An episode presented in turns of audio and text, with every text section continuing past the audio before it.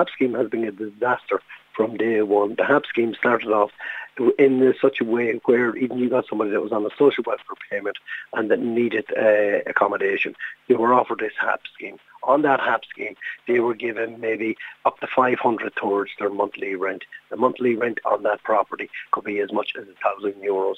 It meant they had to come along then and they had to subsidise the rest of that out of their own finance and still pay the council the rent. It is a disaster. All that uh, HAP scheme has ever played into with the pockets of the likes of the landlords there. And vulture funds as well, because vulture funds come in and bought up an awful lot of properties and uh, rented properties, and they went down that road. Then you have the other side of there. You have people that won't, won't touch the HAP scheme. They won't turn around and tell people that don't take HAP because it's illegal but they don't want anything to do with it because it leaves a paper trail on what they're earning uh, with the properties that they're renting out.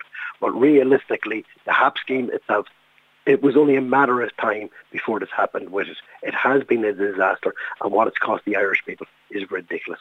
Do you feel, Councillor, that more housing should be made available to avail of the scheme, or do you think that the scheme should be reformed in such a way to make it a lot better than it currently is?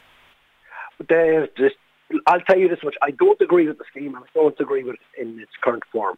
If it was a thing that the water reformers did want to make it more uh, accessible for the ordinary person out there, those on a low wage and those in the social welfare payment.